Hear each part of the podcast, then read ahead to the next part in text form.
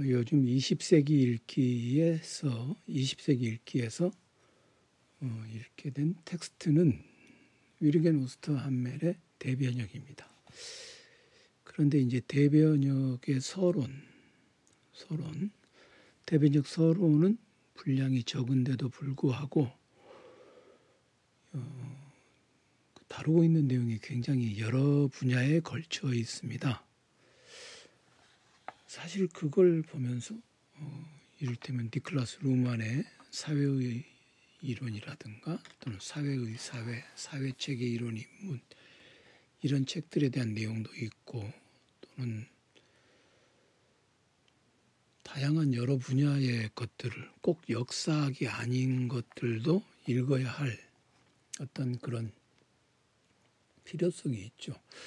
그래서 이번에 그 세미나 자료를 준비하면서 이게 역사학과에서 이런 분야를 그 읽어내면서 그걸 공부한다는 게 그렇게 만만치 않겠구나. 그 역사학과 공부라고 하는 게 그냥 우리가 일반적으로 알고 있는 역사 그것과는 다른 아주 그 폭넓은 공부가 필요하겠구나. 또 그걸 뭐 철학 전공자인 제가 또 하고 있, 저는 공부하고 있는 게 아니라 그냥 책 읽기를 하고 있죠. 여러 사람이 책 읽는 거 그것에 그냥 함께 독서 클럽 정도 하고 있는 정도죠. 그런데 뭐 제 처지에 대해서는 그만 얘기하고 다 아시는 거니까 어쨌든 만만치 않습니다. 그런데 특히나 이제 18세기, 19세기, 20세기 이렇게 경과하면서 이른바 근대화 과정을 살펴보는 그런 논의들이 심도 깊게 전개되었죠. 그래서 지금 그 서론이나 또는 그 앞서 하버드 체아베크 그 세계사 제4부의 머리말이나 분량은 적은데 세미나 자료 분량은 10페이지가 안 돼요.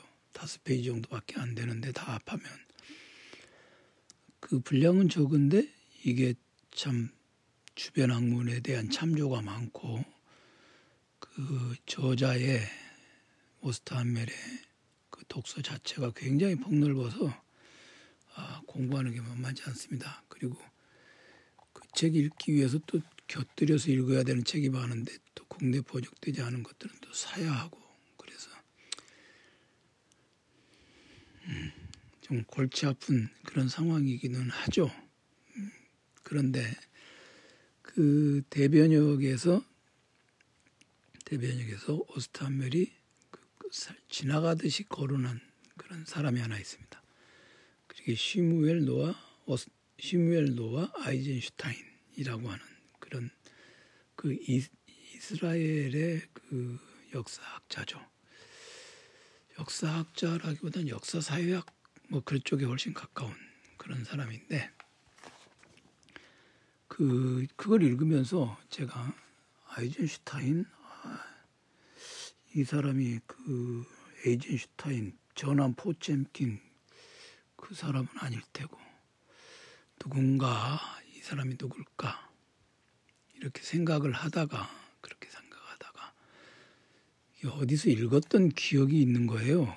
그래서 그 기억을 더듬어 가 보니까 그리고 더듬어 가다가 이제 제 기억이 뭐 얼마나 정확하겠습니까?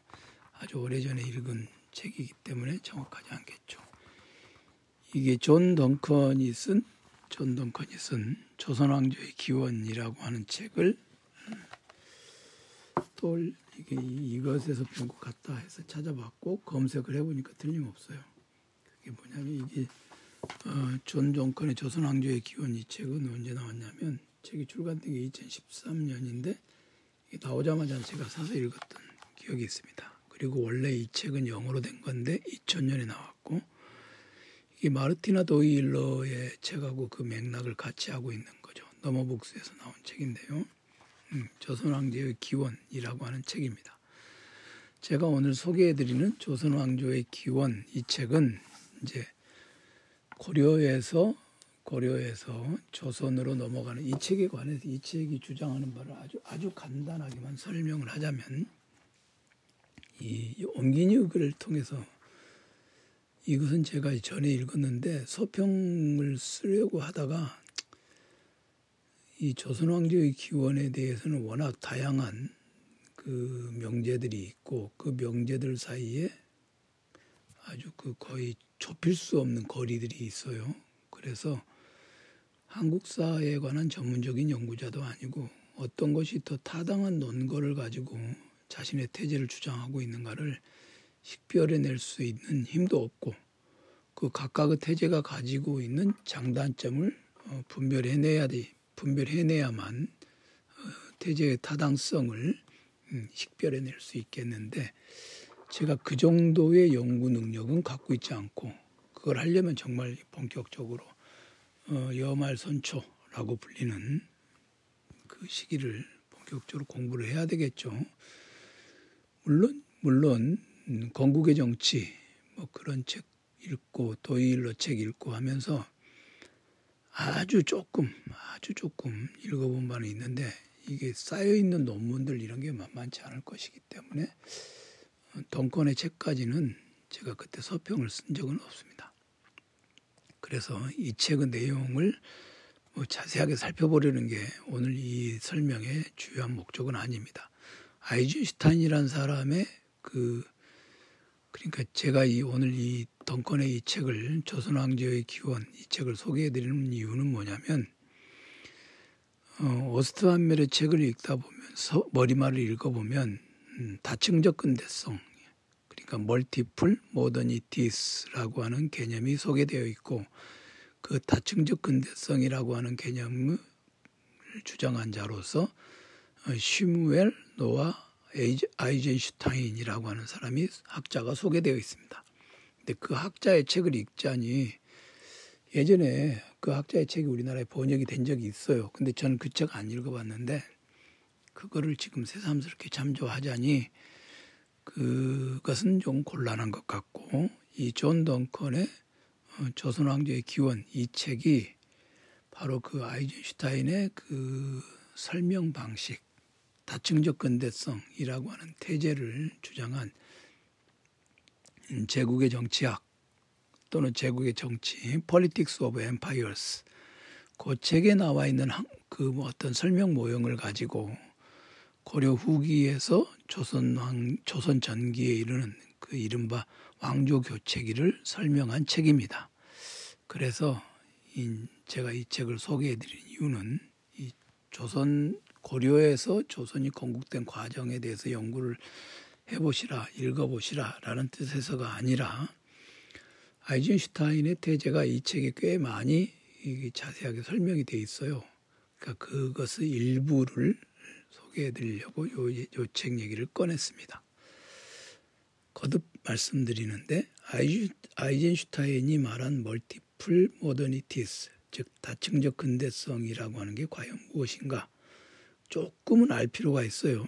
그 조금은 알 필요가 있는데 그걸 제가 뭐 따로 정리해서 설명할 수는 없고 그러기 위해서는 요 책을 참조하는 게 좋다. 물론 이제 간략하게 정리는 할 생각입니다만은 어, 그것을 설명하는 데는 음, 간략하게 정리를 할 거 하기는 하겠습니다만은 물론 정리를 하겠는데 어, 이 책을 참조하는 것이 그 이 책을 참조해서 저도 그걸 설명을 하겠는데 그 오스탄메를 읽다 보니까 여기까지 오게 되었다라는 것입니다. 엄기뉴 글에 따르면 이 책은 조선왕조 특히 그 지배층의 기원을 탐구한 역작입니다. 이제 원래 이제 덩컨의 박사 논문이 조선왕조의 고려적 기원이라고 하는 거예요. The 고려 Origins of the 조선 킹 아리스토크라치 and Confucianism 그랬습니다. 그러니까 조선 왕조의 고려적 기원 그리고 이제 부제가 왕, 국왕, 국왕이죠. 조선은 이제 국왕이라고 할 수 있죠. 그냥 왕이 아니라 국을 세운 나라 사람이니까 어, 국왕 그리고 귀족 aristocrats 귀족 그리고 육아 이렇게 돼 있습니다. 그러니까는 요게 이제 국왕과 귀족과 그다음에 육아 요게 이제 조선 왕조를 구성한 구성한 주요한 그 정치 세력과 이데올로기를 가리키는 것이겠죠. 국왕과 귀족과 음, 육아니까. 근데 이게 귀족이라고 하면은 우리는 일반적으로 이제 신분적 귀속적 신분 질서 속에서 어, 살아온 사람들을 가리키는데 우리가 일반적으로는 이제 조선 왕조는 귀족 국가는 아니다라고 생각을 하고 있거든요. 근데 이제 이제 덩컨이나 또 이 사람의 지도 교수인 이제 제임스 팔레 이런 사람들은 좀 다른 태제를 가지고 있죠. 어, 어쨌든 이 책은 그런 종류의 책이고 그런 종류의 책이고 저자의 한국어판 머리말을 보면 이제 대개 조선 왕조를 건립한 조선 왕조를 건국한 그 세력은 누구냐? 신흥 사대 부설이 정설로 굳어져 있다. 그런데 이 자신의 연구는 일반 통설인 신흥 사대 우설에 정면 도전하는 연구다. 그러니까 이제 그게 신흥 사대 부설이 아니라 이 사람이 얘기를 간단하게 얘기하면 고려 시대로부터 쭉 이어져 내려온 쭉 이어져 내려온 그런 그 관료 집단 또는 귀, 귀족 집단들이 그 조선을 건국했다. 그런 얘기를 하고 있는 것이죠. 그렇다고 해서 그렇다고 해서 그들이 똑같은 사람 종류의 사람들이었던 건 아니다. 뭐 그런 얘기들을 이제 이 책을 이번에 소개하기 위해서 오늘 어제죠 어제 일요일에 꼼꼼하게 한번 다시 읽어봤더니 역시 책이란 건 한 번 읽었다고 해서 잘 된 건 아니에요. 예전에 읽은 거 다 헛방이었고 이번에 읽어보니까 도대체 뭘 읽은 거야? 이런 생각이 들 정도로 그 어이없는 독서를 했던 것이라고 그때는 굉장히 열심히 읽었거든요 이게 근데 어이없는 독서를 했다 어, 그런 생각이 듭니다 자 그러면 이제 이 책에 이 책에서 거론하고 있는 아이젠슈타트 아이젠슈타인이 아니군요 아이젠슈타트 아이, 아이젠슈타트 제가 계속 요즘에 이규보 뭐 이인노 막 이런 거 아, 계속 틀리고 있는데 좀 봐주십시오. 정신 똑바로 차리겠습니다. 네. 자, 아이젠슈타트의 이제 그 주장을 몇 가지 여기서 몇 가지 아주 아주 기본적으로 아이젠슈타트의 관료제도에 관한 아이젠슈타트의 연구를 바탕으로 이 왕조적 기원을 그 설명을 합니다. 몇 가지 이제 추려서 말씀을 드려보려고 하는데요. 아이젠슈타트의 고전적 연구가 바로 이제 제국의 정치제도. 아까 제가 politics라고 그랬는데 그게 아니라 Political Systems of Empires. 이 연구는 이 연구는 이제 아이젠슈타트는 사실은 그 사산조 페르시아 그리고 오스만 투르크 그리고 중국 이런 데를 연구한 사람입니다. 이 사람에 따르면은 어, 세습적인 봉건 제도하고 근대적 제도 사이의 중간 단계로 역사상의 그 관료 제도가 있다. 그것이 이제 아이젠슈타트의 제국의 정치 제도라고 하는 것의 그 핵심적인 주장입니다.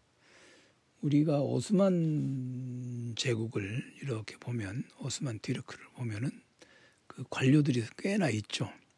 그런 것 아주 근대적인 의미의 근대적인 의미의 관료 제도는 아닌데 그렇다고 해서 귀족도 아닌 그런 중간 단계의 그 어, 관료 제도 그런 것들을 아이젠슈타트가 주장을 합니다. 그리고 아이젠슈타트의 주장 중에 하나는 또 하나는 그 역사적이 저기 뭐죠? 제가 그 세미나 자료에도 업로드를 해놨는데 역사적인 경로성 역사 경로 의존성에 따라서 아주 오래 전부터 그 지역에 고유하게 특유하게 발전돼 왔던 제도들에 따라서 그 정치 제도가 형성된다 하는 것도 있죠. 그것에 대해서는 이제 다른 책을 참조해 봐야 되기 때문에 그건 제가 읽어보지 않아서 더 긴 얘기는 못 하겠습니다. 어쨌든 어, 역사상의 관료제도에서 나타난 사회적 차별의 범위와 그 통치자가 이용할 수 있는 자원 그리고 일반적 권력의 분량 이런 것들 사이에 대해서 음, 분석을 합니다. 그리고 이제 이런 분석 틀을 가지고서 강력한 귀족적 경향이 있는 그 있으면서도 관료제의 요소를 가진 그런 고려와 조선 정기 사회를 연구하는데 도움이 된다. 이게 이제 아이젠슈타트를 가져다가 쓴 그런 덩컨의 시도 시도가 바로 이제, 그 이제 그런 데 있는 것이죠. 그래서 이제 아이젠슈타트의 얘기가 그 뒤에 이제 인덱스를 봐도 그렇고 본문을 읽어봐도 그렇고 꽤 많이 아이젠슈타트의 그 얘기들이 거론되고 있습니다. 근데 이제 아이젠슈타트의 태제가 무엇이고 아이젠슈타트가 과연 어, 우리에게 어떤 것을 주는가 그런 것은 사실 이제 그 제국의 정치 제도를 읽어봐야 알겠지만 어느 정도는 이렇게 그 다른 다른 사회를 연구하는데 하나의 분석틀로서 모형을 제공하는 데 있다, 제공하는 것도 있다라는 것이 어, 우리가 고요 덩컨의 책 읽어보면서 알 수 있는 부분입니다.